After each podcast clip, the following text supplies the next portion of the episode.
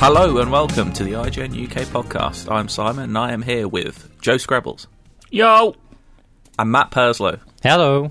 Oh, you didn't go for a yo as well? No, I'm not. I'm not street enough for a yo. I don't think it's re- it's not. I mean, it's, yo. it's barely my vibe. So whether it's Matt's vibe is an entirely I'm never afraid to different go level. the yo. I sometimes may even throw in a holler, um, but that's only if I'm feeling like an idiot. Uh, oh, did we all have a nice night last night watching all the Xbox stuff?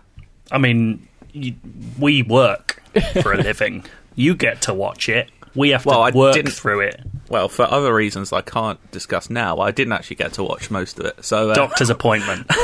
Yes, it's not that. It is for another game. Uh, What? So you've not watched what we're about to discuss, Cardy? No, I have this morning. I have Right. caught up and I watched it last night. I just couldn't watch it live with everyone and, you know, enjoy everyone going, tweeting the words, wow. You can't uh, be part of the, doing. the discourse. Everyone loves the discourse and the Uh, culture. Exactly. I can't wait to tell you what I think. So let's start off with the big hitter. One of the Yeah. first announcements. Balan Wonderland. Yeah, Wonder baby. World, sorry, Wonder World. I keep on calling it Balan Wonderland. It is Balan Wonder World. Wasn't actually in the mainstream, so you may have missed this. It was in uh, the big Keighley pre-show. Keighley uh, Pre. Yeah, it's a Square Enix platformer. Uh, It, yeah, but you're missing out the fact that it's created by Sonic, the creator exactly. of Sonic and Nights, which exactly. is legit. Uh, um, I still it think it- it definitely looks- looked old school.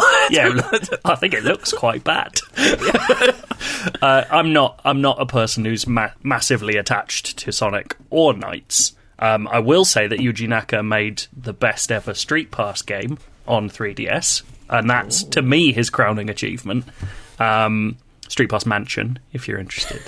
um, but uh, yeah, I think it looks fine. I really like the idea of a platformer where there are like 80 costumes, all of which give you different abilities. So it feels like it's built to be. It's basically, right? It's Dynasty Warriors, but What? it's a platformer.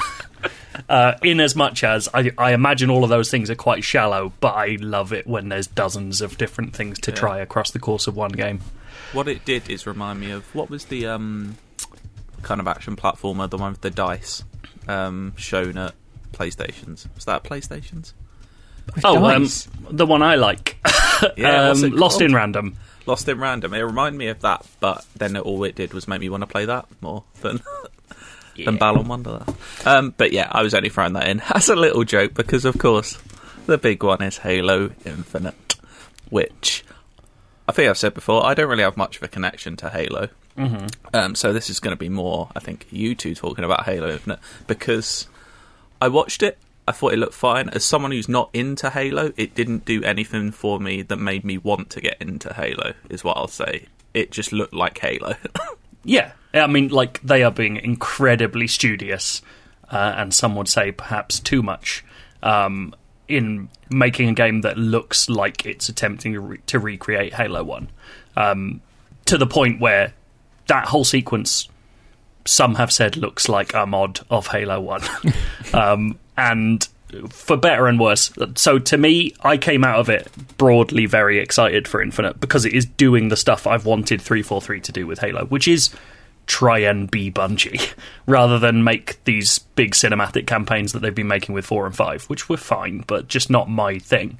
Um, and it sounded right, and all the grunts fell over in the right way, and the guns shot in, like made nice sounds, and the crosshair does the big headshot marker, and like lots of stuff that I like. Um, it does look bad though, doesn't it?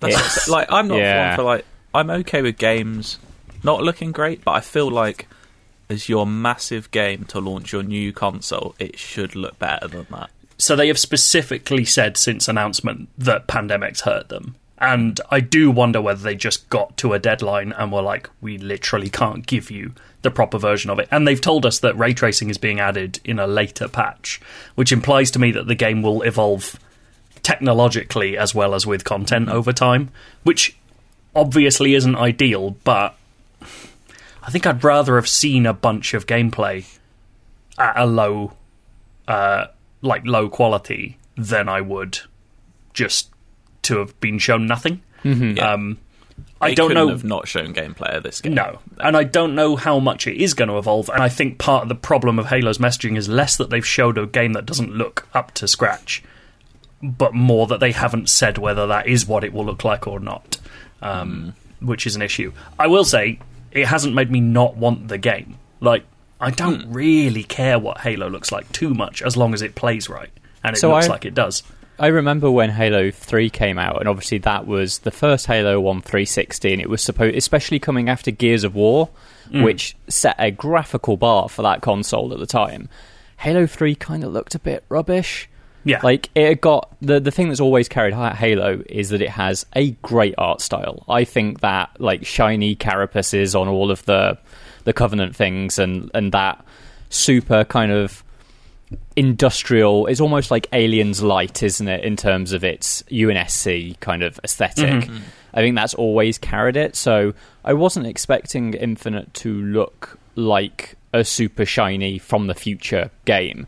But yeah it, there's something about its global lighting that looks a bit It off makes everything look so flat. Yeah. Mm. all like the rocks and stuff. Like, yeah, I, I don't want to just pick on this game because Yeah, mm. there was a lot to like from it. So yeah, one it of the things that yeah, because so it, when when me and Joe were watching it along with like Jesse and and, and Dornbush from when we were doing the news team, the first thing I said was like it's the nostalgia pang when he comes out of that dropship, and it is like when the dropship lands on the first Halo installation Yeah. in the first game. And I have been waiting for Halo to sort of be able to recreate that moment for a good what ten years now. hmm Um, so it's got what I'm looking at, like the shotguns that are like the brute shots, and, Yeah, and yeah, all of yeah, those yeah. little bits. Um, the thing that I wonder about, like, was this? This has had a long development process. Was this originally going to be an Xbox One game, and because it's been going for so long now, it's a an Xbox Series X game, and you've also got, which I think is an admirable thing from Microsoft, is the whole idea of we're making games for your Xbox platform. It's not like if you don't want to get a Series X next, just stick with your Xbox One and you can Well, play is- Halo. yeah, this is a wider discussion that I think Yeah. we can have at the end. But yeah, I, there's there's a lot of chat where I think people sound like they're fucking Xbox shareholders rather than people who might get to play a game. Uh, where it's like, well, what's the point of me getting a Series X then? I'm like, you don't have to. If you don't want one, Yeah. don't spend five hundred pounds. Like, it's such a bizarre angle of thinking to me. But that is one of the explanations to why maybe it doesn't look as great, right? Because it's designed to run across multiple consoles and multiple hardware variants of a PC.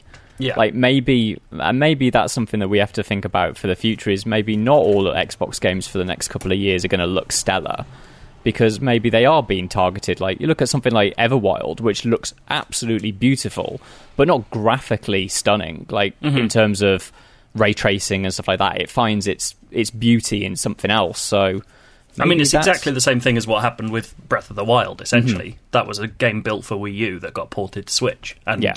There were compromises made, but you can do good stuff with that. Yeah, um, yeah, Back like to Halo. yeah. Do what I was we go on? I was going to say there's so the stuff that actually interests me more out of yesterday. So Ryan and Miranda from the US team got to uh, do proper big interviews about this, and I don't know if they saw any more, but they certainly talked about it a lot more. And the stuff that really interests me about Halo beyond the gameplay is like how they're planning on releasing it. Like we have this headline on the site, which is there won't be a Halo Infinite two, which is true, but I think it hides what the the the core of the story is to me that Halo Infinite is being treated like a platform, like. And they were talking about this last week, but in more coded terms, that they've been looking at how Master Chief Collection works. And it feels like Halo Infinite is essentially Master Chief Collection 2. Yeah. They're going to release a campaign in it, they're going to release multiplayer in it, but that it is ultimately an umbrella for Halo as it continues through the ages, whatever that ends up being. Um, and I think that sounds fucking brilliant. Like, Yeah. Master Chief Collection turned into an incredible thing. And the idea that we're going to continue to be able to do this, and that they're going to do those flighting programs inside there, so you'll get to test things ahead of time, and like, there's a lot about that approach that I think seems very smart, um, and I'm excited about that being a part of what Halo is. I think we- having part of the Halo ring right is a part of it is an open world. Like they've said that there's a kind of slightly more traditionally structured campaign that leads you to it. Like that is a perfect place to start adding because it's got this optional objectives thing where you pursue elements of the the missions that you're doing in your own way. The idea of it just being able to Halo is full of secrets like skulls and terminals to go and find. Like the idea that just over time that campaign almost becomes richer because there are just new things being added to it. That's a cool direction they could take it in. Like adding, like how um, Warzone has just been added to Modern Warfare. The idea that there are just these bits of extra sweets. But one of the things is, so my housemate is currently playing through Master Chief Collection in an unusual way. He's doing um, Upside down. No, so this is something that I Doing is really. um, so you can do like these playlists where you're going through kind of like here's every mission that Master Chief has been in, or here's every mission that Arbiter's been in, or and and sort of like playing them as almost like challenge playlists, and they'll add like remixes in and stuff like that. That's a really cool thing to do for a new game, and I kind of like the idea that like it's not a service game, but it has these massively replayable kind of ideas to it, and you say, you know, it's a platform that's built for future experiences rather than just like this one and done campaign and a multiplayer suite. Yeah. Um, are we any clearer on Halo of knowing if it is one open world or if there's like multiple o- big levels? Do we know? that? My guess, and I don't know if we know this, I think it's kind of like the ring is a hub that will lead you to individual missions. That's the impression I get anyway. Um, Okay. But yeah, I don't know whether they've been as clear as saying, here is what the open world is structured like. But we've seen that map pop up, and it does look certainly like the ring area, whatever that means in a wider gameplay sense, is expansive. So that's quite cool. Um, yeah, like I totally see why people came out of this talking about one thing, but I think there's a lot being missed Yeah. about what's Well, exciting about we've this. kind of nailed it here. Is if like you guys you like Halo and have loved Halo, you're seeing a lot in that that you love. Yeah. Whereas me, who doesn't have any real connection to Halo, I'm going. It looks exactly like Halo, and that's never brought me in in the first place. Yeah. Um, So- I will say what's bizarre is go look at Halo 4, which is by the same studio and came out in 2012 on Xbox 360, and tell me which one looks like the more modern game. it's really strange. Like, it's like they just changed priority, and I There's can't work almost out what a- that is. A slightly different art. Like I think Halo Four and Five went for a slightly more gritty, realistic Yeah. look, and I don't know if that was a a pressure from you know Gears of War is the big flagship now for Xbox and seem to have taken over. So you look at all the guns in Halo 4 and 5, they've got quite a lot of like scratches on them and there's a lot of hmm. texture to the barrels and stuff like that. And Halo Infinite looks more like Bungie's approach to Halo's art style, which is it's not like it's a cartoon graphic novel or anything like that, but it is a lot smoother and a lot cleaner. Hmm. So I don't know if there's kind kind of a that nostalgia doesn't just run in the fact that the environments are finally open again. Like that nostalgia does feel like it's it sort of looks like as you say a remaster of an Xbox game to a degree. Yeah, it kind of um, reminds me that I was fully expecting to briefly talk about something we didn't see. I was fully expecting to see the new Call of Duty last night. Mm, me Uh, too. It's still mad that we don't know what that. We've seen leaks and there's teasers and stuff like that, but that game, in theory, will be out in a few months. I'm increasingly what it convinced it's going to get a full reveal inside Warzone. Like, it's not Yeah. going to be tied to an event. Well, They're I just think going to they be might be doing that. They might be looking at what Fortnite do, and to an extent, the level that Rockstar have. But that they can just do their own thing now. Hmm. Uh, but yeah, I'm very. There's possibly more people in Warzone than there would be on a Twitch stream, though, right? Like the amount Easily, of players that yeah. game has. Well, also that it's not a. It, it doesn't become diluted. You know, like Mm-hmm. Obviously IGN's coverage is unbelievable and it's the best on the internet. But we are essentially, you know, like there's our stream and then there's GameSpot stream and then there's Xbox's stream. Like it's hard for I would imagine for uh, you know publishers to be like, well, what did we get? Because it becomes this like diaspora of people Mm-hmm. who have decided to put it up on their own channels. Whereas if they do it in Warzone, it's like that is the captive Yeah. audience. Like you Exactly. are done. If there's a, just a trailer playing in the stadium or something like well, that. Well, that was or- uh, literally was just thinking that if they if they're going to open stadium up, like what better to put in a stadium than a show for what's coming for the future of Call of Duty? That would be cool. intriguing. Anyway, back to what we actually know. That was Uh, Halo. Yeah, that was Halo. In short, if you like Halo, you'll probably like it. it seems that um, way. Uh, yeah, I, I'm interested. Yeah. Uh, State of Decay 3. Mm. A very CGI trailer of a game that won't look like that. Yeah. Um, the unfortunate thing with State of Decay is that I I always love the concept and the execution generally lets it down. Um, I like I really like the idea of like building a base and going out on missions and having permadeath and recruiting people and all that stuff.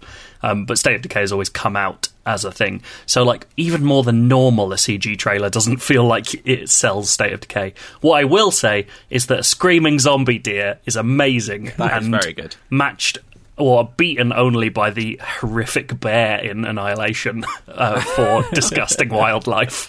Um, but oh my god, that was re- that properly made me laugh when that happened. I was like, oh my god, it's so angry. well, you would be, wouldn't you? I mean, what? Oh, I don't know. The impression I get from zombies is usually sadness, not anger. I'd be pretty angry about it. I don't know. Maybe the actually the deer kind of had the tables turned. They were having a little. Was it a wolf? They were having a little peck on. Yeah, exactly. Uh, so maybe they're actually very happy about this situation. Because they're not being Maybe that was a anymore. scream of triumph. yeah, like, yeah. yes, for the ancestors. Uh, but yeah, does anyone have? Uh, we don't really know any more about State of Decay. 3. We can assume it'll be pretty much like the other ones. but Yeah. nicer looking. I'm glad. I'm glad it will exist. I hope that it comes out and is not broken. uh, in a similar boat or car, should I say? Forza Motorsport 10 uh, will be probably a very refined, nice-looking racing game. That was at least in engine footage, Yeah. and Yeah. obviously Forza will look incredible because it always does. Um, they'll do that thing where they get really pervy over car doors opening and shit, and you can like lift up the glove compartment box and look inside and see the guy's ciggies and gloves or whatever's kept in there. they love. I, I'm pretty. I'm pretty sure these. Uh, Lewis Hamilton has like Benson and Hedges in his. Yeah, yeah, yeah. Little and compartment some, and some travel sweets. yeah. Those little Little hard candies. Murray mints, I reckon. Yeah. Um, those little gold boxes with little lime guys in them. They're good. Oh, yeah. Like the little, little fisherman's friends. There's another one. oh, they're good, yeah. Um, all your travel sweets. Uh, yeah, like, that's just what they'll do. I, I'm not a racing guy. It, do, it doesn't, you know, work to me. But I think it's a good. uh, It was a nice one-two with Halo to be like. By the way, they, you know, he's gonna look Yeah. like that. Don't worry about it. if we're talking Forza, I want Horizon, but of course they're busy doing something else. That's a different which team, mate. I bet later. they're on Horizon know. f- Five. Don't worry. I know. Where do you think Horizon Five will be? Oh, where? I'm going Japan. I'm going Moon. Ooh. Put it I on mean, the I know out of the two, which one I'd rather do. Zero Um, G. I well, mean, the moon would be pretty samey unless it's like like they do the No. Lego stuff again. It's just a Lego civilization on. No, the I'm. I'm thinking of that like um that really sad. Is there? A th- is it a sad theme park on the moon in Futurama? or like those farmers? I just want yeah, like moon base. Give me moon Okay. base vibes. Do a tie-in with the Expanse. I'll go Japan. Okay. Um, uh, Everwild. Yes, Yes. please. Lovely. Um, another one where I think we all think this looks great. Loving the art style. Loving, loving the vibes. Lovely vibes. I wanna I'm hear still your- not sure what it is. Yeah, I want to hear your guesses as to what it is. I've got a guess that I don't think is true, but I want to happen. What do I think? I don't know. so I think it is. I think it's Sea of Thieves, but you're in a lovely forest, bringing the dead back to life in a lovely way, not a scary way. Yeah, I think it's similar to that. Yeah, kind of. Yeah, going around, and I don't know if there'll be combat or not. I'm trying to think what you're actually going to be doing on a beat to beat thing. I sort of like the idea that you're collecting bits of nature to help you cast your spells, and it's kind of like a, you know, it's about reconnecting yourself with the outdoors, Yeah, despite I the fact you're gonna be- indoors. do you need some sort of challenge? Is there going to be like? Is there going to be combat, or is there going to be puzzles, or is it? I don't know. So I'm just I can't remember whether people had weapons in the first trailer. I'm just watching it now. There's people wandering about. There's like piggy guys. There's an evil saber-toothed tiger. I don't see anyone with weapon like spears or anything. It all seems to be magic. So basically, what I came out of that hoping for is um, reverse Monster Hunter. Like you're in a nice fantasy land with crazy cool creatures doing mad stuff like vomiting fish into the river, um, and your job is to make them all happier. Like because Yeah. it would almost like there's a little bit of Viva Pinata to that as well. Like Rare's like history with kind of caring for mm-hmm. weird stuff they've made up. Like, there would be a little sort of through line there if they did it. I have no idea if that's actually going to be the case, and I don't know how you do it as an online multiplayer If game. they, which it if they confirmed it is, is that it look. I mean, I'm guessing the trailer had four people. Or it looked very much like it will be a co-op yeah, game. I I sort of can't- think they've had so much value from Sea of Thieves and the way that that game has evolved into this like incredible suite of everybody just getting together and pretending to be pirates. Yeah. From my previous trips to Rare, and obviously these things change, I believe the Everwild team is quite a lot smaller than Sea of Thieves, which would lead me to believe that it is not a service game in the same way. Um, but whether that's still the case, I don't know. Um, but yeah, when I previously went, it was like, here's the secret team, and that was at the time, I think it was like 15 or 20 people. Um, So it's kind of hard to tell what. This feels more like a one and done to me. Rather than something that will live forever, especially as they're bringing Sea of Thieves as an optimized for Series X Yeah. thing. Yeah. Um, but yeah, I am super into it. Yeah, I, I want to know more. Um, tell me why the new game from Don't Nod. Good. Guys Release love a bit date, of so Life it's is Strange, finally coming you? out. Yeah. Well, chapter one is. And they said it would be monthly, but, you know, can we trust Don't Nod with, with release dates anymore? Um, I'm into this. Like, I'm having the same thing I have with Life is Strange every single time one of those comes out, where I'm like, yeah, this definitely seems like a cool, worthy thing that I should play. And then not really thinking much more about it. But every time I played Life is Strange, I've been like, fucking hell, this is good. Um, and I bet I'll do the same thing with this. Um, it looks. I, I mean, it just is Life is Strange by a different title, right? Like, Yeah, so they can I- do an exclusive. hmm I think it's it's uh, protagonists are aged up a bit. It's kind of more of a Yeah. early adult rather than young adult. If there's a real kind of bar there, it's like three years, right? Like I know what you mean, though. Like, yeah. the tone does seem slightly different. Yeah, I actually think like it looks a really nice graphical improvement over Life Mm-hmm. is Strange 2 as well. Like I genuinely dig how how it looks, uh, and yeah, I think it's a game that's got something good to say, right? And I'm interested to hear that. So bring Do we it know on. if it has any of the sort of supernatural elements that Life They is Yeah, are yeah. linked, yeah. The the the Okay. the because they're twins, right? And I think they've got like a supernatural bond. that lets them see their past. I think it is their childhood. Um, so I think it's exploring their childhood, which may be troubled in some way, but they've returned to their home um, and are like reliving it supernaturally together. I'm sure it will be very sad. But then ultimately uplifting at the end, like most Life if is you Strange make the right choice, maybe. Yeah. Yeah, if you do the right stuff. Yeah. Good. Good.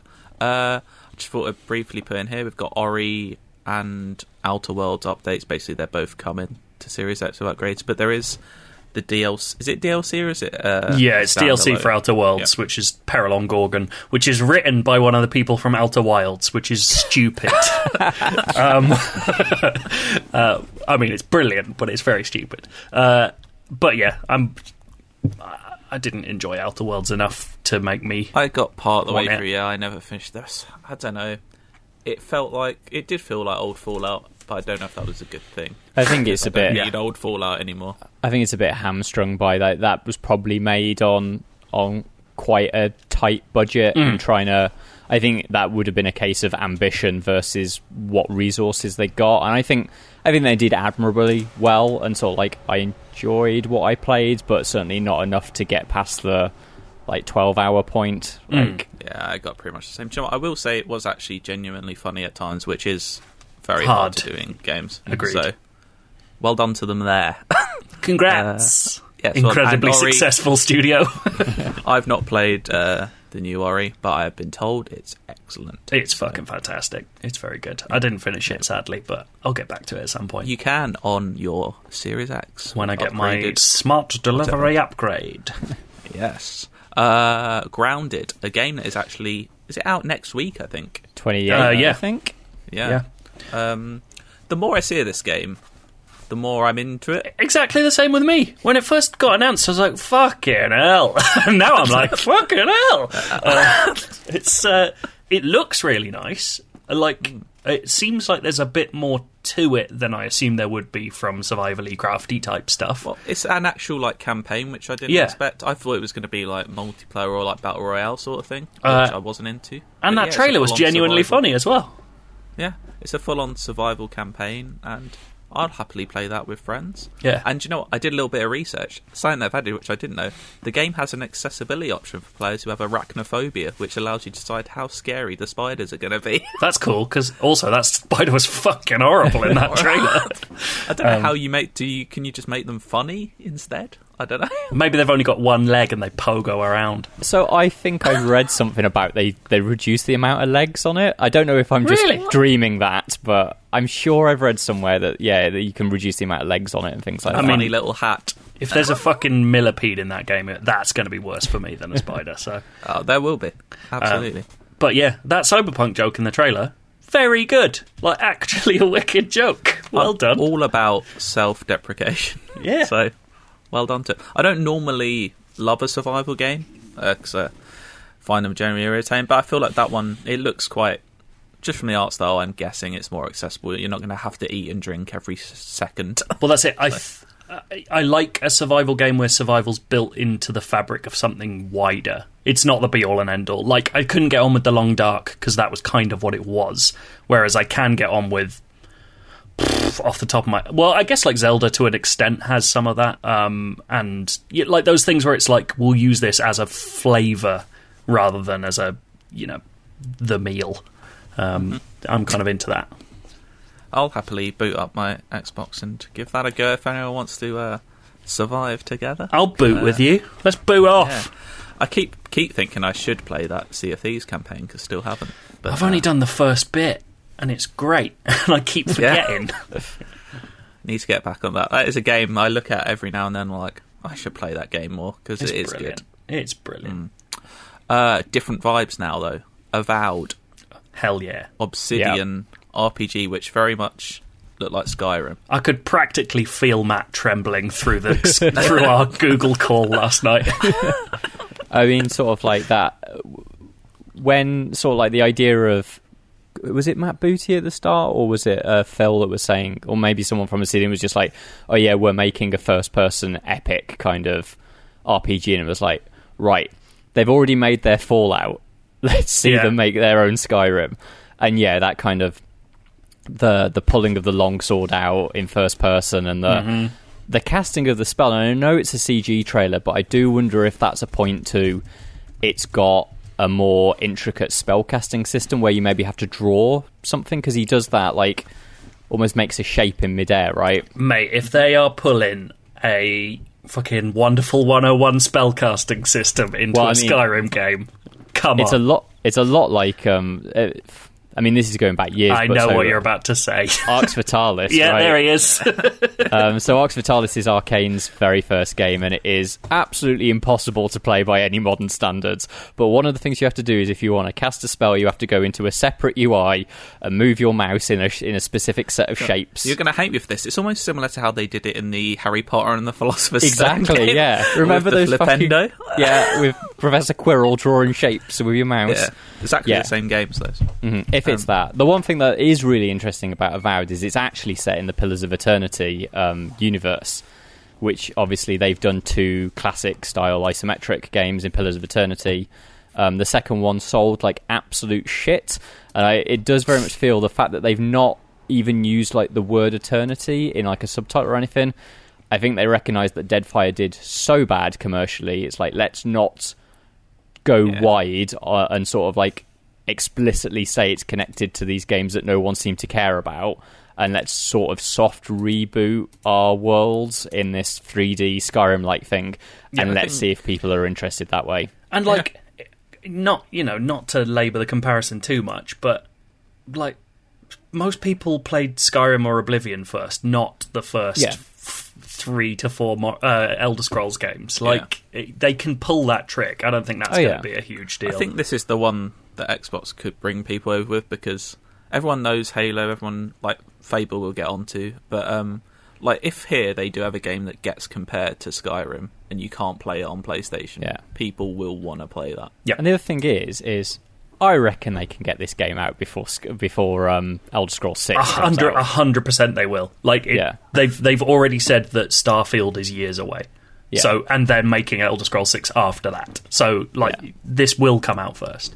Um, yeah, I'm. Th- interestingly, this is one of those. This is one of the trailers that didn't get marked with Xbox One, which implies, based on one that they said before, that it's at It's least two two yeah. years away.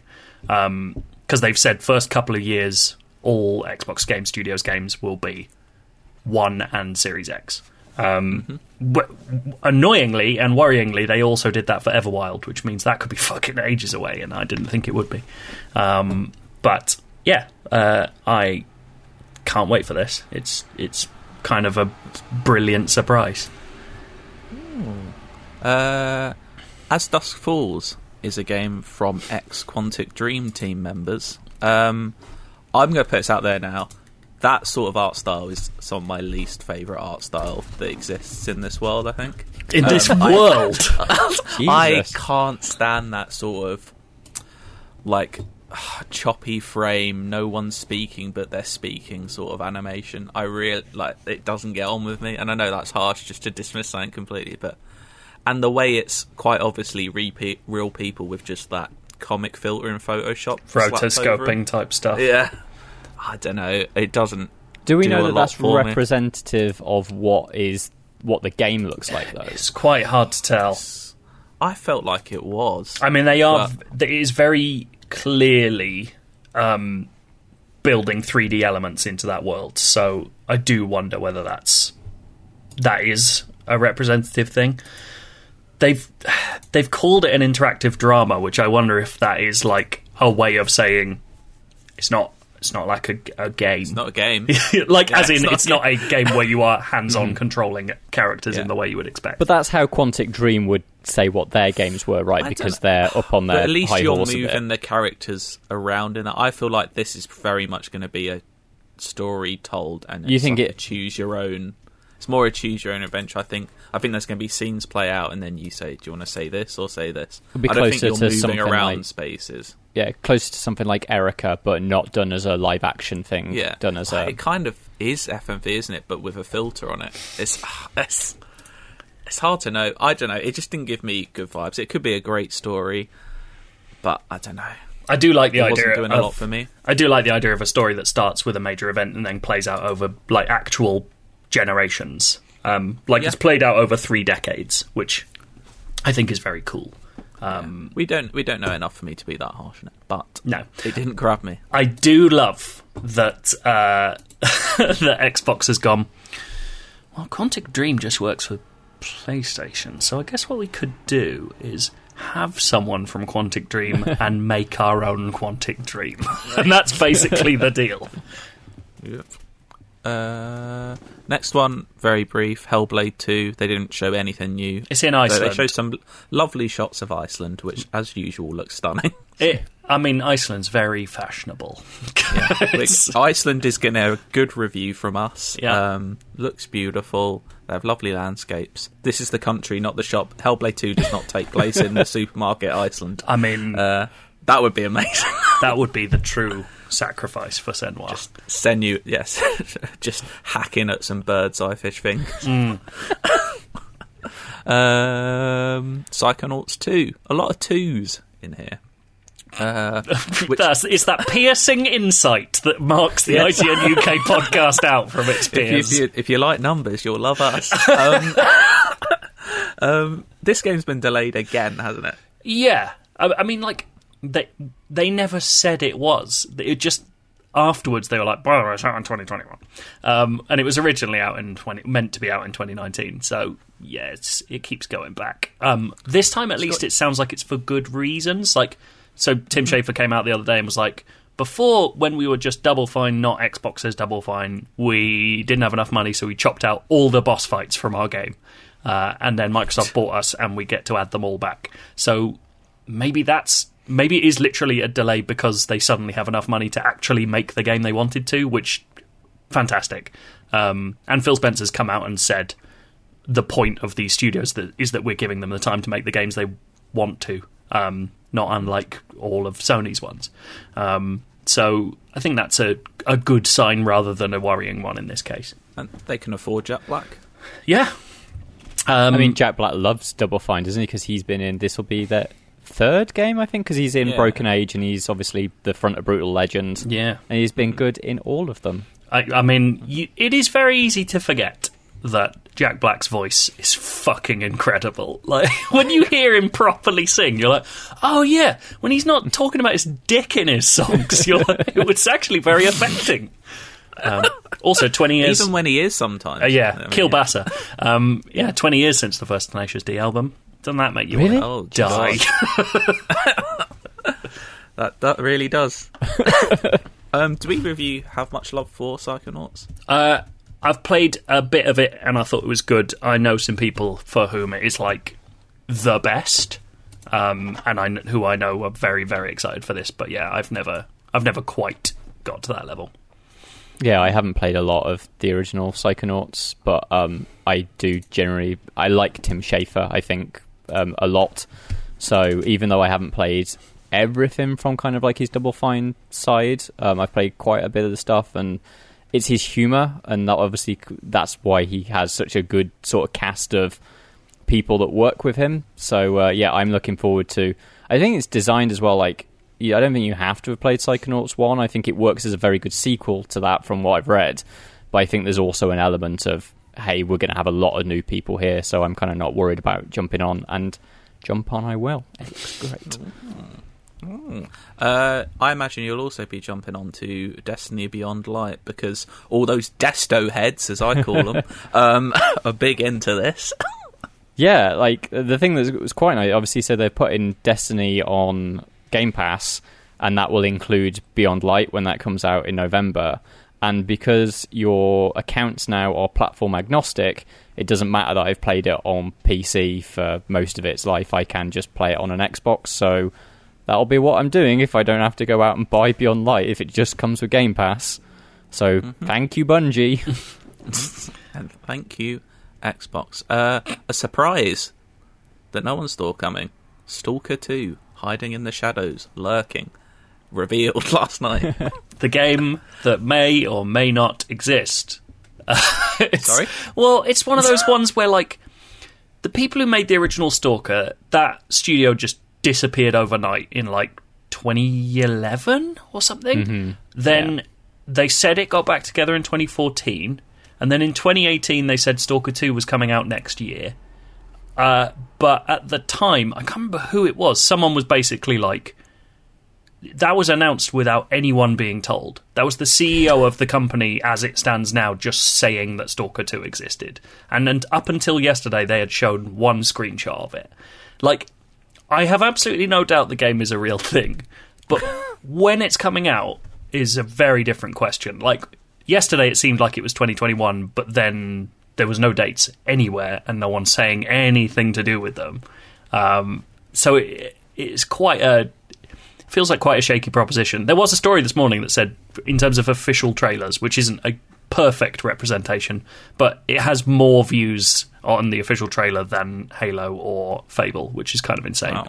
Um, I didn't realize Stalker had this bigger following, but so Stalker Well, on it's ironic because he's the one doing the following. uh, Stalker was like a massive deal on PC, but we're talking. I mean, it's obviously still got a big following, but when it came out in, I'd be in high school. I remember Stalker was one of those games. It's weird how the cycle's repeating because Stalker took forever to be in development, and it probably was the front cover of PC Gamer about three times before it actually came out. It was like we're doing it as a cover story because it's coming out this year, and it never did. So then you get two years down the line, it would be cover story again. Um, and yeah, so sort of similar proposition. The main thing is, is it's easy to get excited because so Stalker is in the same way of like a Bethesda game is is a piece of genius that's incredibly rough around the edges and you know barely held together with anything more than duct tape.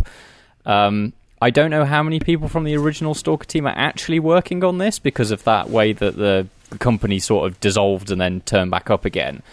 I don't know how excited to be about it yet because it's a it, that was a CG trailer, right? There was no Yeah. nothing about it to suggest what it is and if it's still what Stalker originally was, which is kind of like an open world metro game, but it's kind of more immersive simmy. There's a lot more kind of gritty down and dirty shit that you have to do all the time and incredibly cautious kind of gameplay.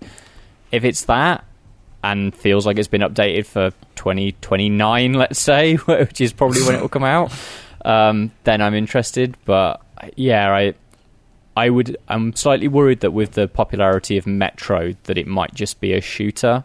Well, so the official description says first person shooter, horror, and immersive sim. Mm-hmm. Um, so, assuming that that's not just media Marketing, fluff, yeah. um, at least uh, it might give some indication that they are pointing in the right direction, at least, Yeah. which is good. Um, but yeah, I, I remain, uh, you know, cautious about what this actually is. I think that's wise. Um, something, another one that probably had Matt trembling.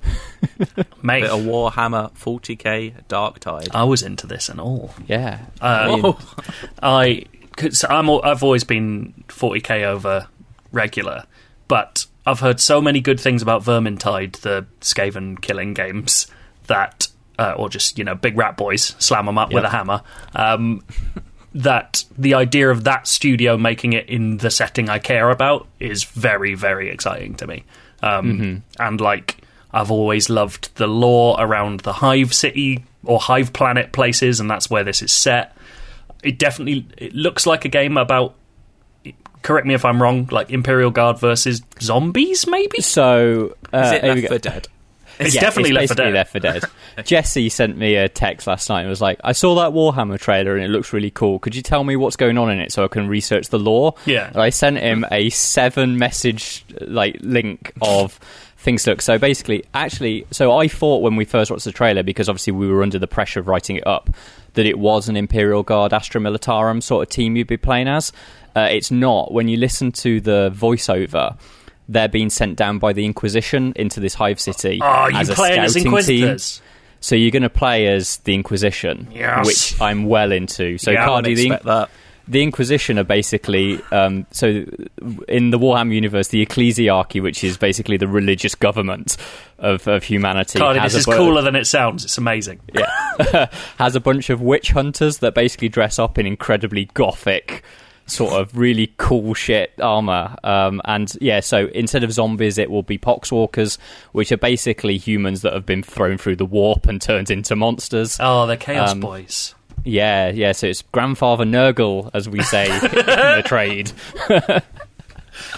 Oh, it's all so silly. Inquisitors versus fucking Plague Boys. I'm into it. Yeah, I'm ready. And like as you say, uh, Vermintide. So Vermintide One is a bit kind of like really cool idea, but held together with nails and, and a bit of tape. Vermintide Two is genuinely very very good and has got. It's not just whereas Left 4 Dead, obviously, you just play those mini campaigns kind of over and over, and there's nothing more to it than that. There's.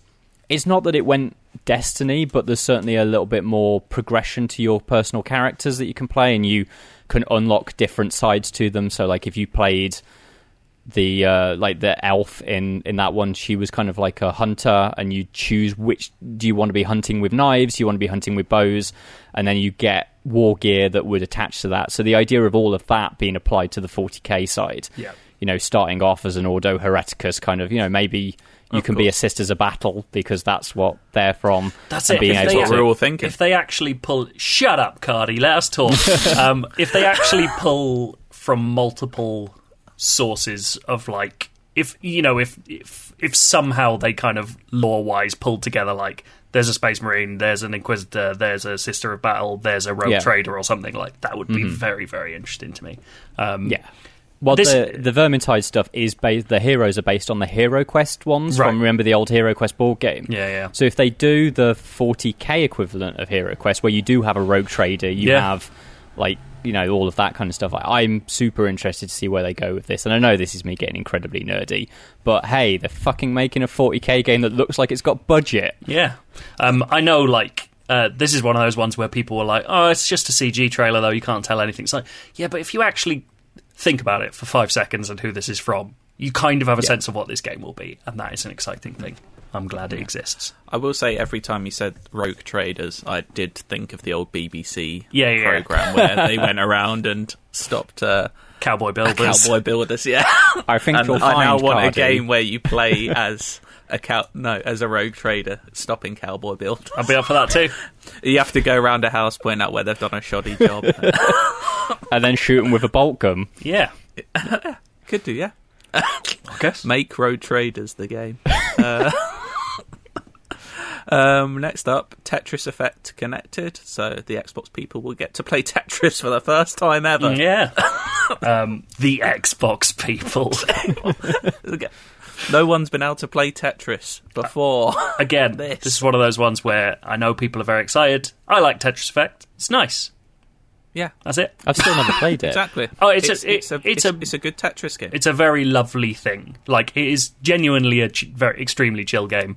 I don't understand why you'd want to play such a chill game in a competitive setting, but you know that's just not my Yeah. deal. Um, I think there's a co-op mode, which sounds mad. I don't know what that means, but uh, like good. I'm glad it's there. Is it essentially it's Tetris 99, but sort of boiled into a, a Tetris Effect style Maybe game, right? Uh, oh no! Well, actually, no, no, no, because they said it was one to two player co-op uh, competitive. So I don't think there's going to be Uh, a, a giant So I, multiplayer yeah. I assumed it wouldn't be 99 players, but I sort of assumed they'd probably find a way to do it as eight. But I guess two, at least, there's kind of a, a intimacy to it, which Yeah. sort of fits with the madness of sort of like all those colours. And I mean, the main Say chill draw for vibes. playing Tetris Effect for me was I played it in VR, Mm. which uh, you won't be able to do on Xbox, but it's still a very good Tetris game. Yeah.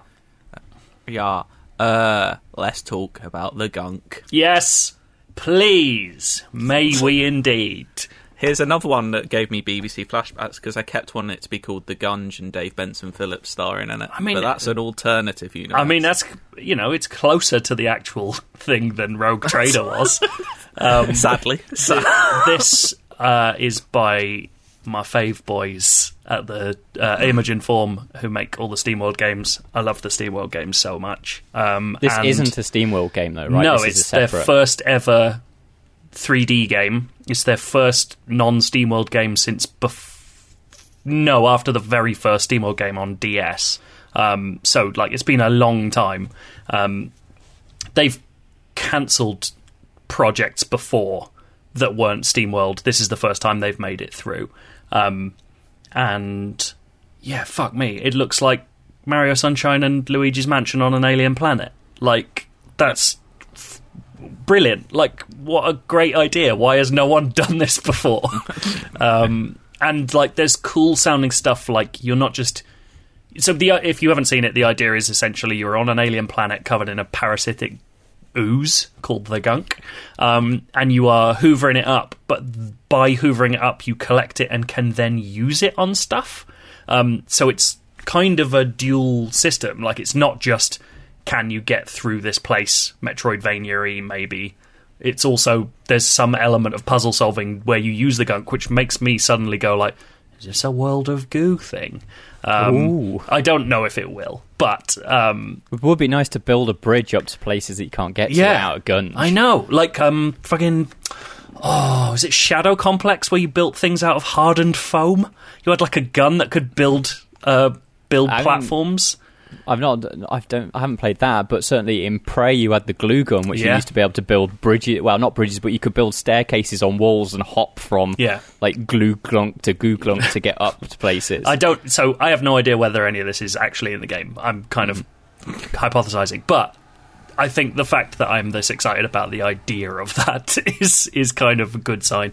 And you know, like it looks really nice, which I, don't know if it's necessarily fair, but like a a company that has made 2D games solely it, you kind of go into them making their first 3D game with a little bit of trepidation, but I just think it looks fantastic. Um, Looks- They've always had strong art direction, haven't they? yeah, So, absolutely, and yeah, I think it, hmm. I'm very excited about it. Big into the music as well. Yeah. Hmm. Yeah. Hmm. And just the gunk is a good name, isn't it? There's something interesting in the press release as well, where they talked about the concept. They kind of talked more around the story than the actual game. But one element of it is that it's two people who land on a planet, and you appear to be playing one of them. But it starts talking about like a spiral of mistrust. So it's part of the story that like these two people, space haulers, end up on this planet, and then one stuck on the uh, stuck on the ship, and they start not getting on or not trusting that each other is doing the stuff they're saying they're doing, which sounds really cool, like a fun little thing. Um, so yeah, I'm into it. Do you think Lots it'll of turn out that the, the gunk is the, the black oil from X Files? Yes, please. Krycek turns up. All that The shit. gunk is the other person. A lot of theories to degunk.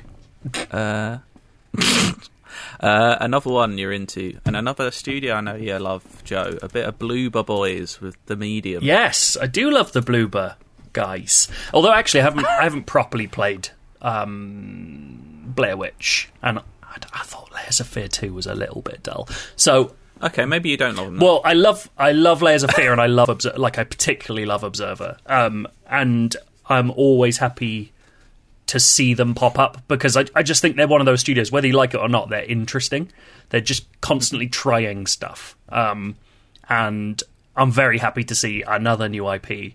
And the idea behind this one is a lot more gamey than their other stuff. Like they've always been about horror and perception and like kind of messing with your view on a world. I've not seen them mess so much with like actual gameplay mechanics before. Um, and the idea, so the idea behind the medium is that you are a medium, uh, and there's the real world, but you can seamlessly switch into the spirit world at any time, which is the same space but completely rendered differently, and it is constantly the two are loaded at all times in the hardware. Um, which obviously you start thinking about like how do I use this world to solve puzzles in the other world? Um, are there enemies that can only see me in one? Are there enemies I can only see in one? How like how does this stuff play out? And also, I love that their spirit world isn't just like floaty evil. It's fucking It looks weird, beautiful. gross, like orangey looks- skin colored. Like it looks horrible. Yeah, it looks and really looks unpleasant. Genuinely terrifying. um, yeah, I'm, it, I'm excited. It seems to me as if it's a game built on the foundations of two of the greatest missions ever made, which would be Dishonored 2's A Crack in the Slab and Effect and Cause from, from Titanfall 2. Mm-hmm. So if you're spinning that into a whole game and using that, and like the idea of that that mechanic of switching between worlds only has so much space to grow when you're doing it in. I mean, in Titanfall, it's over and done in about 15 minutes. Crack in the Slab might be an hour. Like the idea of a multi-hour experience that builds on that, I am very excited for that. yeah, it's one of those mechanics where you just go, you can immediately start spinning the ideas out in your own head, like the gunk, actually, where you're just suddenly like, oh, I wonder if they'll do that. Um, and yeah, I'm just very happy that Bloober Team are getting to do more cool stuff. Very nice. Uh, Phantasy Star Online 2. I know people. Do we have anything? I know people who are obsessed with this game, um, and if this is an opportunity for me to understand that, and it's on Game Pass, like I'm into that. That sounds kind of cool. Um, although weirdly, it's out in. I think it's out in the US and not here still, which I don't understand. Um, that hasn't happened for a while. If, if indeed it is true, and I'm not talking shite. Um, but uh, the uh, the other interesting thing is that this is in Japan. is scheduled to come out on Switch. Um, so I don't know whether that's going to happen over here as well. But I like the idea of a nice little fun online MMO thing to play on Switch. So that could be cool too. Lovely. Uh, Crossfire X is a weird one for me. I actually really liked that trailer. Yeah, It looks I- it's Call of Duty made by Remedy, which is definitely Exactly. something I want to Sword play. by a really sad version of X going to give it to you. yeah, it was a bizarre mix. But yeah, that's the connection you mentioned, the Remedy connection. They've written. Have they just written the story? Or have they also I think they're designed the developing. Yeah, full- no, they've developed They it. developed the Yeah. full campaign. Yeah. that sort of gives you hope. Because I'm not going to lie, the Crossfire X multiplayer I've seen doesn't do a lot. I for me. thought that looked all right. I'm kind of into it. So I'll, I'll, I'll definitely give it like all literally everything we're talking about is going to be on Games Pass. Of course, I'm going to try all of these games out. Yeah, I'll give I'll give a few rounds for Crossfire. I must say, like I'm now no, I'm not a Counter Strike guy. Mm. Like I prefer something that's a, a little bit. Uh, Counter Strike is very pure in its mechanics, and I admire that. But I prefer something. You know, Siege is my version of Counter Strike that I like. And obviously, Crossfire's got a few interesting ideas, like that mode where some of you are all invisible and some of you aren't. Um, so that's kind of interesting. But yeah, it's the it's the campaign that does it for me. Like, I want to see Remedy do a first person shooter. Yeah, of absolutely. Course I, do. I think they said the multiplayer is on Game Pass, the single player is not. Hmm. You have to buy that separately. Fine, I will buy it if it's Remedy. Yeah, I could deal with that. Yeah. hmm I'm into it. Uh, no idea when that is actually coming, though, do we? It's 2020. Yeah, it is this I think. year. Is it 2020? Is it this year? Uh, just not dated. Good news. One we have no idea about, and the big ender, which everyone seemingly would have set everything on fire if they hadn't shown, is Fable. I Hey. mean, this is one of those CG trailers where you're like, well, yeah, but um, it will look like that. well, not quite. I I'm intrigued by Fable because obviously, uh, brilliant. So glad it's being made. I'm glad that it appears to be going back to the original fantasy style setting. Mm-hmm. Like the steampunky stuff was fine, but I think Fable has has its roots in a more interesting place. Um, the reason I say it might look like that is because Playground yeah, do makes. I know car games do always look great, but Horizon in particular looks absolutely stunning. yeah, And Horizon has more to render than a regular car game does because Yeah. it's not just making tracks with backdrops; it has to make an open world. Yeah. So yeah, I think there's a lot, a lot of reason to trust that studio. Absolutely. The problem is that I think, personally, and I think a lot of people thought that this game was quite a lot further on. Yeah, Uh, okay. And so when I, I was convinced Fable was going to be shown, I was also convinced that we would actually see the game. Um, Yeah. And I'm. Uh, I'm not concerned because make the game at whatever pace you want to, but I'm slightly sad that it's not further on because Playground's new studio got set up what 2016 maybe. It's a while ago, they Hmm. I mean, these rumors have been circling for at least two years now, right? Maybe February 2017 they set they set up their or they announced their second studio had been set up. So that's 3 years of development presumably. yeah. Who knows? They could have a lot. They just didn't. I don't know why they wouldn't have shown it yesterday. Uh, maybe they wanted the big gameplay thing to just focus on Halo and not take the light away from that as much. It would have And been they'll really save nice. Fable for another time. Mm, it would have been really nice to have topped and tailed with like you know you get ten, almost ten minutes of gameplay at the start for Halo, and then hey, this one is going to be a year later, let's say, but here's ten minutes of what Fable currently looks like, and I think it's. I want to know, like, I desperately want to know what this version of Fable is because Fable changed quite a bit between one and three. Yeah. like one is uh, Fable always has its own flavor, but one is closer to a more traditional RPG, whereas two, kind of Peter Molyneux's idea for two was very much like this is an RPG that anyone can play, so you wouldn't properly die. Um, there was a lot more kind of like the combat was way more accessible and not as deep, but the depth came from the world because I think it was two that you were able to buy like your own house and, and stuff like that. And then in three, it was a case of like the game was split into two, and the first half was a traditional Fable game, and the latter, at least latter third, was kind of this weird kingdom management game Yeah. where you passed a load of orders and stuff like that. So I want to know: is it a combination of all those ideas? Is it, as you say, the visually, it's much closer to Fable One? So are we getting a more traditional RPG? Those are the uh, just very basic things that I want to know. That even if it wasn't to see a lot of gameplay, I kind of want to know what we're building towards. Um, I I'd be very interested to know if they have a a beat in mind to just talk about Fable. I don't know whether they do, um, but I would I would really like them to. I would really. I think part of this, and I think part of the reason there's been a slightly shaky reception to the conference as a whole is that yes, there was even if you were super interested in a lot of those things, there was a lack of information in some regards, like about where we're at with these things. And I know that's not always possible, but just to get someone going, like, here's a sentence overview of what Fable is beyond the words "a new beginning," um, Yeah. would be really good. Um, and I, Yeah. I, We can briefly- I would like them to to address that at some point. Yeah. We can briefly talk about the conference as a whole because I know, Joe, you enjoyed it quite a lot. I Yeah. was more on the side. I didn't think it was a bad conference by any means. I thought it was a good conference and a lot of good games. They're just not the games I'm into. Mhm. So, for personally, for me, PlayStation t- to speak to me a lot more. They're the games I want to play. In this, there was only a handful of ones. Like, I'll definitely give. I've never been a Halo person, but I'm definitely going to play Infinite and give it a go when it comes out Yeah.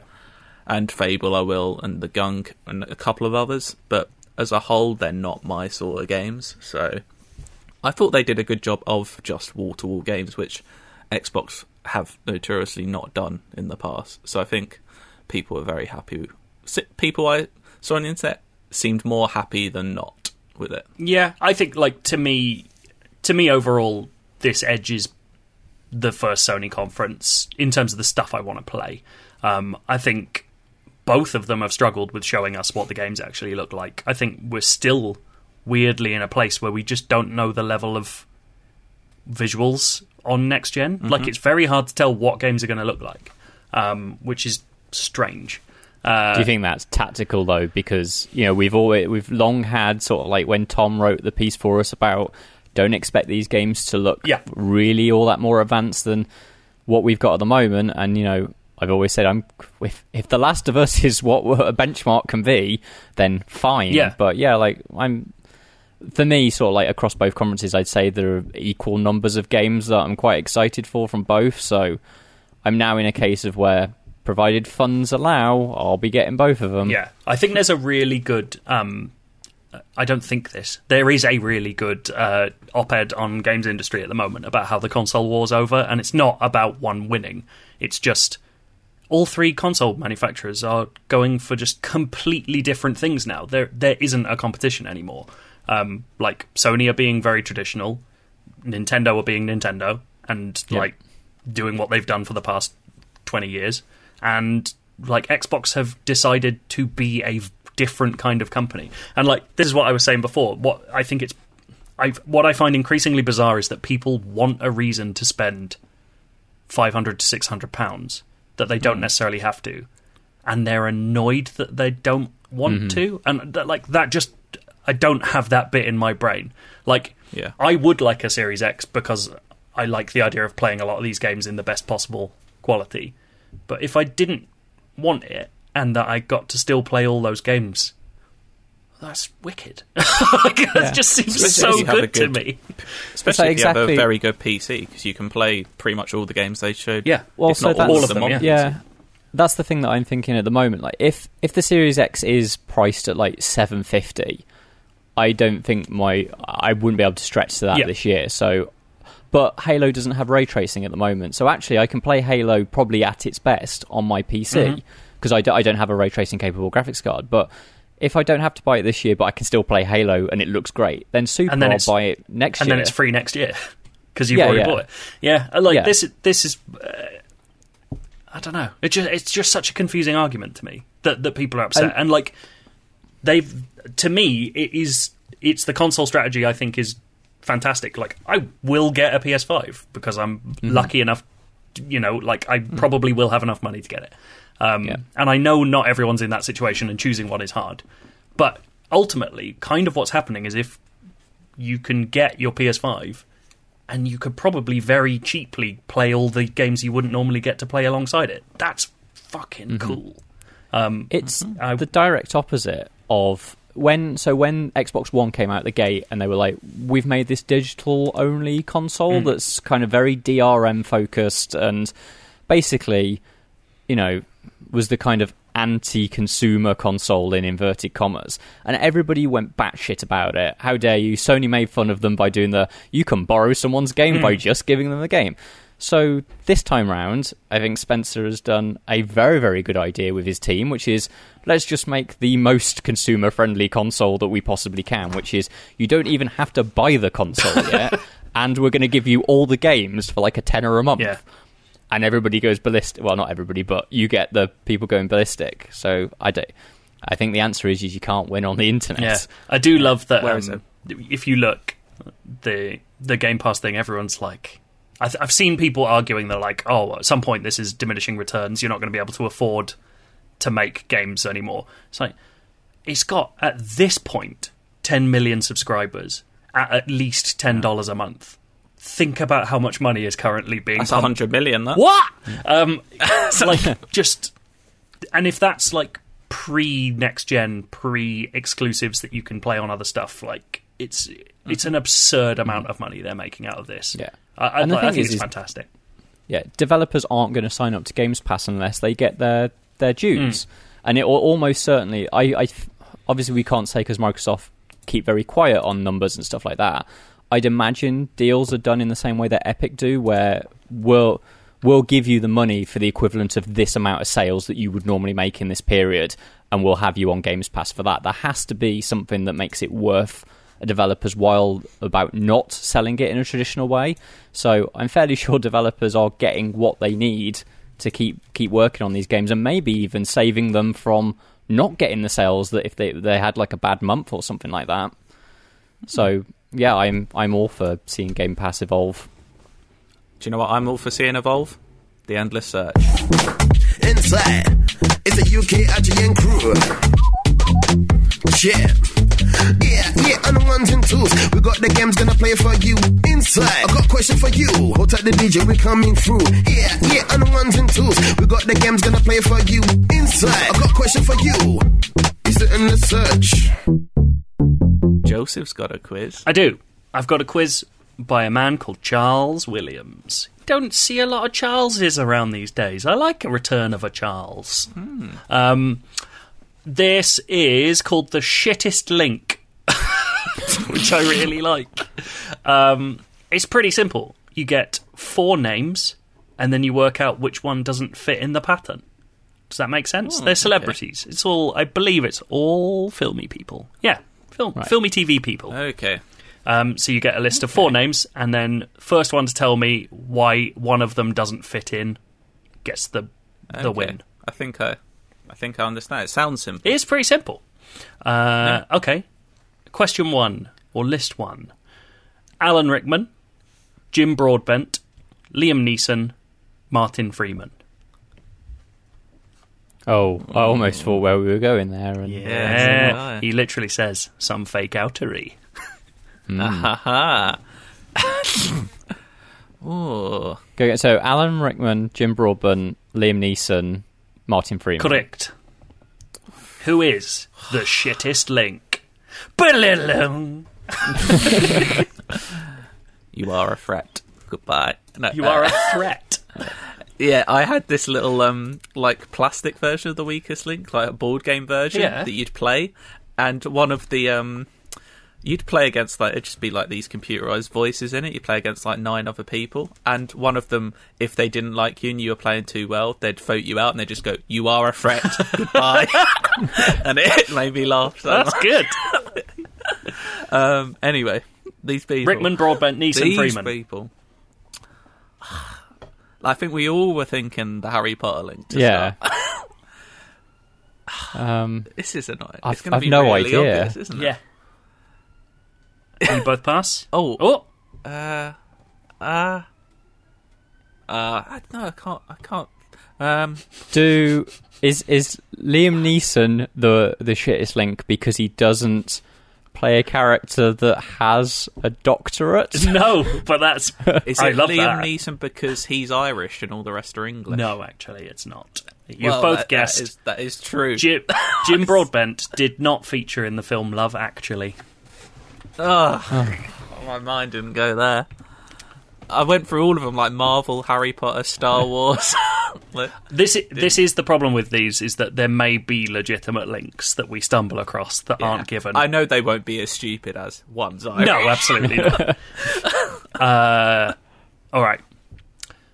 George Clooney, Tilda Swinton, Christian Bale, Natalie Portman.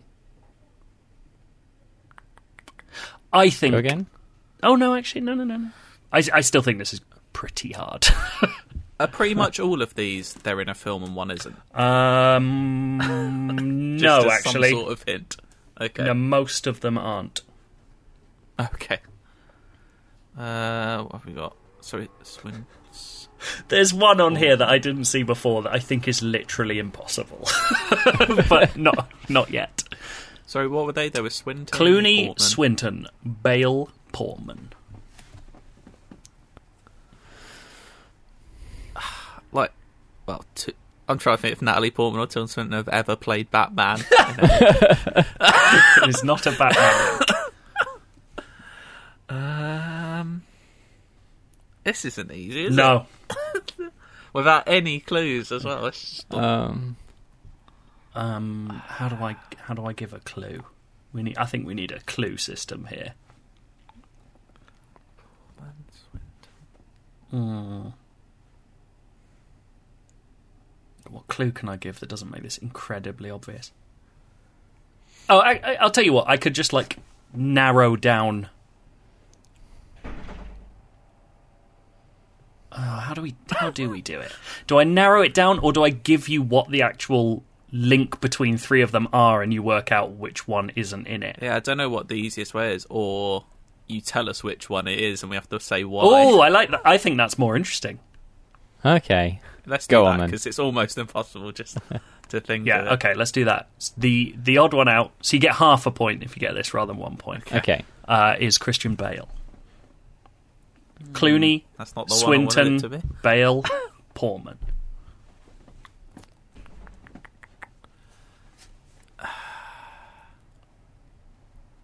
I, I, I genuinely picked this because I thought this was the nice, like, quick quiz. yeah, it's, it's, it's a lot harder Yeah. when you don't have the answers, isn't it? Yeah. I've genuinely not not a clue. A film that's or something that's got Clooney, Tilda, and Portman They all play. I feel like they've all played, but they can't have all. They've all played characters linked to presidents. No. well, I mean, maybe. well, I mean, also Bale was in Vice, so he wouldn't. Oh yeah. Uh, Uh, there we go. Christian Bale has never had a role in the ensemble of a Wes Anderson film.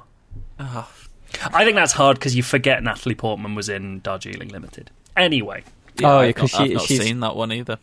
She's not in it a lot, is she? I don't think. Is she just in the She's- she's in- opening section? yeah, and then I think she's in that short film that he made with it. yeah. I thought that one was hard. This one I think is slightly easier. Okay. Jo- If either of us get one of these, I'll be happy. yeah. Jodie Foster, Melissa McCarthy, Nicole Kidman, Sandra Bullock. Hmm.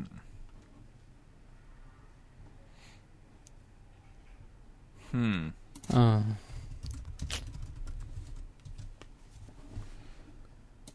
Say them again. Oh, wait. Uh, Nicole Kidman's. I just clicked off it. Where is it? There it is. Foster, Jodie, Melissa McCarthy, Nicole Kidman, Sandra Bullock. God's sake. Um, Um, is it Melissa McCarthy? Why? The others have all played FBI agents. ooh. You are- No, she has though, hasn't she? You are wrong. Is it Nicole Kidman for the FBI reason? Nicole Kidman has never played a U.S. intelligence agent. Is the uh, I feel bad about that one. Matt's looking I like he thought- so- thinks Nicole Kidman has played. So I thought there was a film earlier this year where she was uh, an agent. I mean, everyone's played an agent, haven't they? I should have checked these because I've just realised the next one is wrong. uh, I'm going to skip this one. I'll just tell you what it is, and we'll shame we'll Charles. shame Charles for it. Um, this one was Steve Martin, Jeff Bridges, Tom Hanks, Will Smith, and his answer is Steve Martin, of course, does not have children in showbiz, but he lists Beau Bridges, who is Jeff Bridges' brother. So, come on, mate. Uh, this one. Or I think this one's interesting. I like this one. Kate Winslet, Reese Witherspoon, Laura Linney, Cameron Diaz. Hmm. Winslet, Witherspoon, Linney, and Diaz. Is it they've all starred in a film with Jim Carrey? Apart from Witherspoon? Correct. Reese Witherspoon Ah. has never played a love interest opposite Jim Carrey. He's done it. He's got a full point. Yes. Uh, oh, this is I like this too. Tom Hardy, Michael Keaton, Jake Gyllenhaal, Sorry? Jake Jake Gyllenhaal. That was. Uh, I've been listening to loads of old Adam and Joe podcasts, and there's one where they purposely mispronounce his name as Gyllenhaal. Sorry, I'll start again. Tom Hardy, Michael Keaton, Jake Gyllenhaal, and Jamie Foxx.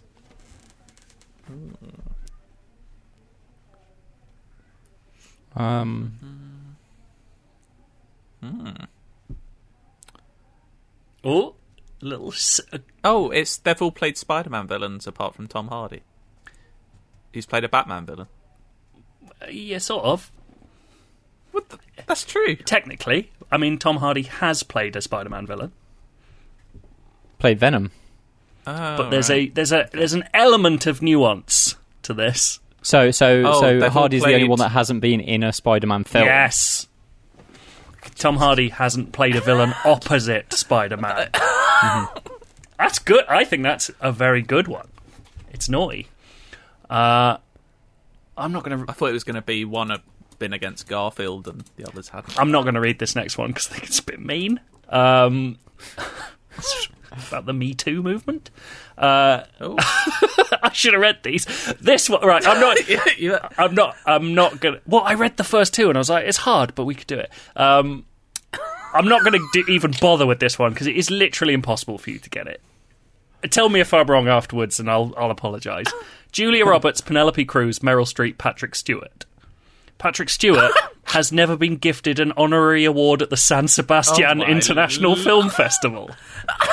Charles, you're playing with a different level of people to us. I'm not. Get, no, I appreciate that. We're not Sight and Sound magazine. I, I, that is that's a great. This one is more our level. Okay. I feel like I've been mean to Charles here. It's more my fault for not reading them through first and making up my own. Sigourney Weaver, Laura Dern, Julianne Moore, Emma Stone.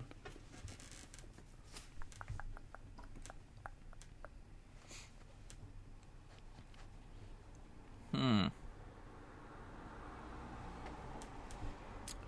Is it that all of them, apart from Meryl Streep, are natural redheads? It's, it's not what's down on the page. it's, it's also, Also, not wrong. also Meryl Streep wasn't in that list. So Uh, wasn't she? Sigourney Weaver, Laura Dern, Julianne Moore, Emma Oh, Stone. sorry, Laura Dern. Then is not. Also No, incorrect. because Emma Stone isn't a natural redhead. Emma Stone Uh, is blonde. She's not a natural redhead. No. Everything's a she lie. Cardy's running over to his wall of pictures, ripping it off. No! I don't know. Um, Weaver, Dern, Moore, Stone. uh, they've all got Oscars apart from Dern. Incorrect. There you go. They've all, apart from Emma Stone, they've all met dinosaurs. I don't know Do, do, do the names again, sorry. Weaver, Dern Stone Dern, Moore, and Stone. is Sigourney Weaver the only one that's not been in a musical? I mean, that's not what's down, but I'm also trying to work out if that's true. Uh, that's not it. Sigourney Weaver has never won an Oscar. Cardy. Laura Dern won one for Marriage Story. I just assumed Sigourney Weaver had. Uh, and finally, is this true? I'm gonna look it up. I'm not like.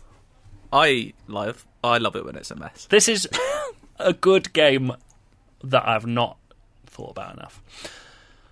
Is that is that true? Let's have a look. Yeah, I think it's fine. Uh, okay.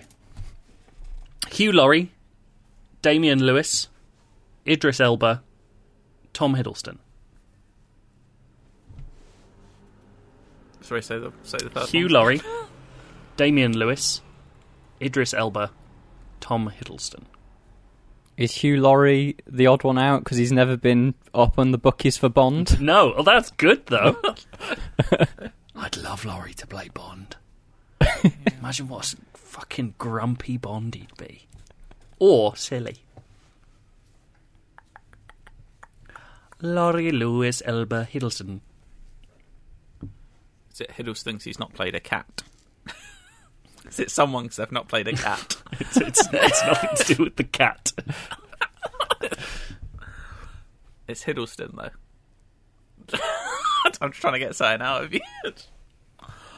Uh, I mean, I don't know. It's so hard without I anything. know, I know. It is, it's weirdly hard. Uh, I'm going to go down to the half point because you're both on one point anyway, so this would still be a decider. It is Hiddleston, Okay. but why is he We had Laurie, Elba, and Laurie Lewis and Elba? Damian Lewis. oh, they've all been in US shows with US accents, apart from Hiddleston. Correct. Ah. Tim Tom Hiddleston has not played an American in a hit US TV show. One and a half points to Simon Cardy is enough to secure the victory absolute. in the incredibly difficult shittest link. Um, I reckon there is a game in there somewhere. I think I think there's a way of turning of paring that down in difficulty and keeping the the dream alive. Uh, what you could you could do it almost as the countdown of points. So like, can you name the shittest link from just four names? Can you name it with one slightly hard clue, one easy clue, that kind of thing? We could work on that. Uh, I will not be including a San Sebastian International Film Festival honorary award section though. I feel like we should in every quiz now. that should be around.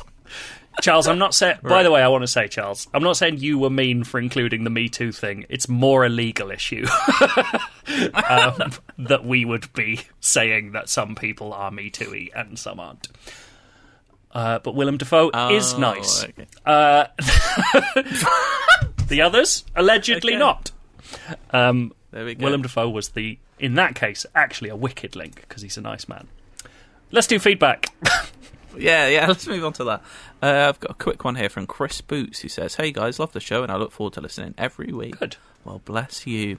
Um, after watching the showcase last night, the Xbox one that is, while there's plenty to look forward to, Hellblade 2 looks great and the gunk looks like Mario Metroidvania in space, I found myself a little bit underwhelmed. I think I was hoping they were going to come out with a big, with a big, sprawling heavy hitter to rival Sony, but that wasn't the case. My question is, do you think this will be the strategy going forward with Sony delivering the AAA sprawling cinematic experience, while Xbox have their main franchises, Halo, Forza, Gears, and use the value of Game Pass to pepper in games that aren't as huge, but provide a decent spread of variety, without the need to put your hand in your pocket since it's all included in the same subscription? I would say a lot of people would call Halo a big heavy hitter. Yeah. Uh, I so I also- think uh, he's Chris seems Like a hung surprise, up on a a, big sprawl. new thing. Um, he loves a sprawl. and I think you're absolutely right. Sony had more sprawl in the form of your, your Horizon and maybe your Miles Morales if it's not little. Um, I will say I think Xbox's key problem in a first party sense at the moment is that they're kind of starting from nothing again.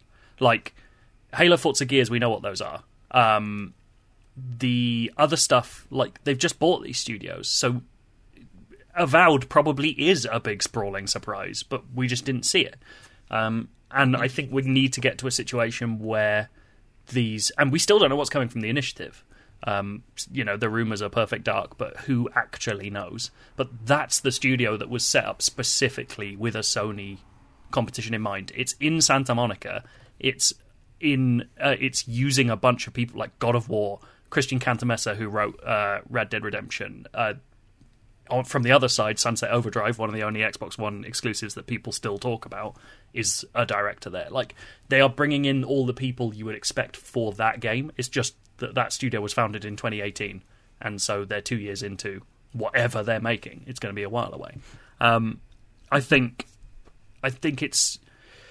I, don't think this is indicative of strategy as a whole. I think it's strategy right now because that's what it can be. Um, would be my takeaway from yesterday. Hmm. I would agree with you. Right. yeah. yeah. That's. I've, you've said it all. I have nothing more to add. Okay. Joe? Oh yeah, I'm reading it. feedback? This is from Alex. Hello, boys. Long time fan and love listening to you all, except of course Joe. I really want to point out the point is that I am uncomfortable with praise. It's not that I want to be insulted, but you know, either way. I enjoyed listening to your thoughts on Ghost of Tsushima last week. I'm still only a few hours into the game myself, but one thing I found very striking is how much pleasure the game takes in the more peaceful moments. The little touches of humanity as Jin thinks about his, about his loved ones while he soaks in the hot springs, the way he always makes sure to thank NPCs for giving him hints, even useless ones, and taking the time to pet that good boy fox. I really love that Tsushima feels more like a vehicle for getting feels more than a vehicle for getting between fights. Above all, the haiku writing mechanic is one of my favourite video game innovations in recent years, uh, which I agree with. Inspired by it, I've had a go at summing up my feelings on the game in haiku form. Oh. Western Tsushima. Jin is chilling out. Maxin. Relaxing all cool. there you go. I'm going to say that sounds slightly Oh. more West Coast America than Yeah. Japanese, but My question for you is more of a challenge. With this generation of consoles coming to a close, I'd love to hear you describe some of your favourite games from the PS4, Xbone, and Switch era through the medium of haiku. I think it will make for a very serene bit of podcast, which we could all Oh. do with a bit of right now. All the best. Alex, Ghost of Peckham. Uh, I'd pick a game. Uh, I just want to briefly say I've played like 10, 12 hours of Tsushima now. I'm really enjoying it. It is definitely repetitive, but I'm just in the mood for it. While people think of their haikus, those are my thoughts on Ghost of Tsushima, and I can't stop using photo mode, which if you follow me on Twitter, you will have seen. it's Joe's tw- twiddling his mustache. Yeah, I'm it's just, thinking it's about five seven five, isn't it? 575. Sorry, I'm just. I think I'm going to go God of War. I know what I'm going for, but it's part of the. It's part of the surprise. Who, who's going first? It's, I am definitely not going to be able to. I was I haikus were the bit when you did poetry at school. I could never get my hang of haikus, and I know that they're supposed to be simple, but Okay, I've got the middle bit. Joe, I think I've got one. I'm going for it. Are you- are you ready? yeah, go on, Cardy. Kratos and his boy. big axe and not so big bow. Troll blood everywhere. Nice. there we go. Uh, mine Stunningly is performed. only game you need. Dynasty Warriors 8 Extreme Legends, yeah? Jesus Christ. Can we put that music, Right, you know, well- the music behind the haikus, where it's that Japanese lady going, Can I, uh, we put that behind? Come on, Cardy. oh, if I can find that, I'll do it. I'm not promising I'll anything, find- so I'll if it's not it there, right I apologise to it. Right, I can't I can't write a haiku under this sort of pressure, so I'm gonna. Mo- I'm gonna move on to uh, a bit of feedback from George Glynn. Boo all you want. I mean, I'll boo this. I've uh, just reading through this. This is disgusting. Hi guys, I'm addicted to dipping Wotsits in Marmite. Ooh. This is this is I grotesque. didn't think it would be this this thing. Ever since the weird food combinations topic came up, I had been considering sending this email for some time, and I've tried on several occasions, but always got too self-conscious before hitting send. Oh, Matt, you've No, ruined no. it. I didn't say I didn't want to hear about it, but I think it's gross. No, no, they won't want to hear about my marmitey Wotsits, I would tell myself. Well, I fear no more. I am who I am. And that is an, a sentiment that I appreciate. I still think they sound gross. I first explored the concept of providing a dipping companion for the cheesy crisps when I was 14 and I had some spare Wotsits left over from my Wotsits Hula Hoops Ham Philadelphia Sandwich Mega Combo.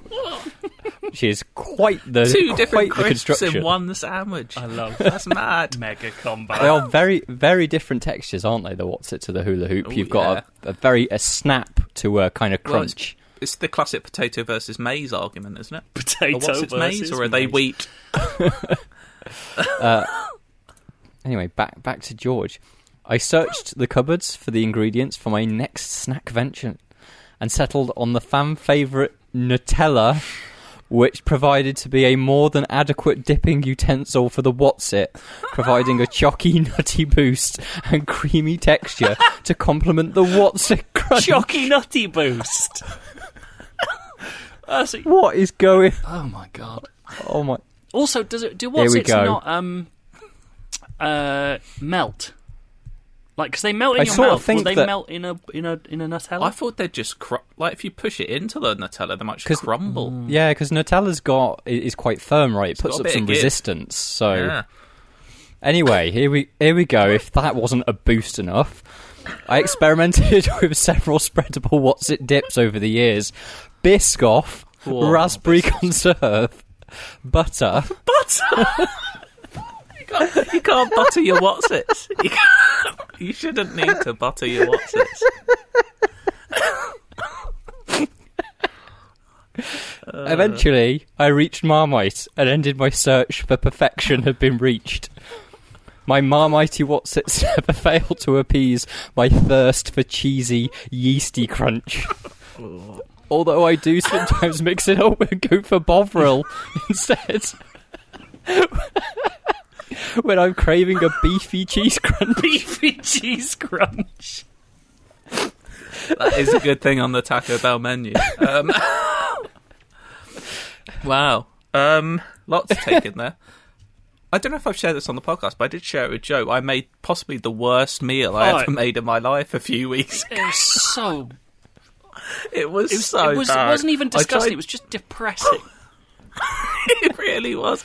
I don't normally do this sort of thing, uh, despite a lot of this email chat we have. But I tried to recreate the Taco Bell like sort of experience by at home making a taco from like chicken tikka pieces, some chipotle sauce, cheese, and then some Wotsits. yeah. What? it was horrible. It was, as you can imagine, And honestly, that's not far from the beefy cheesy crunch. it's really not. I was disappointed in myself, but I had to share it. Uh, No, thank you. you. for that, George. That Yeah. was uh, eye-opening. uh, as ever, if you want to send in feedback, doesn't have to be about Marmite or Wotsit, but it's always appreciated. Do it to IGN underscore UK feedback at IGN.com. Uh, maybe some video game haikus. Send in some of those. Yeah. I'm actually well into that. yeah, do it. It would Um, usually be that a was long one. competition, but no one's got things. Yeah. Uh, should we have some Halo music? People like that. Yeah, can I sign off with another haiku? Oh, do it. Goodbye from us all at the IGN UK podcast prison yard. Okay. Put make sure to put that noise under it. The lady. Yeah, well, I will. I'll, it's, it's already been done. Good, thank you. Okay, here's Right. some Halo. Bye. See ya. Bye.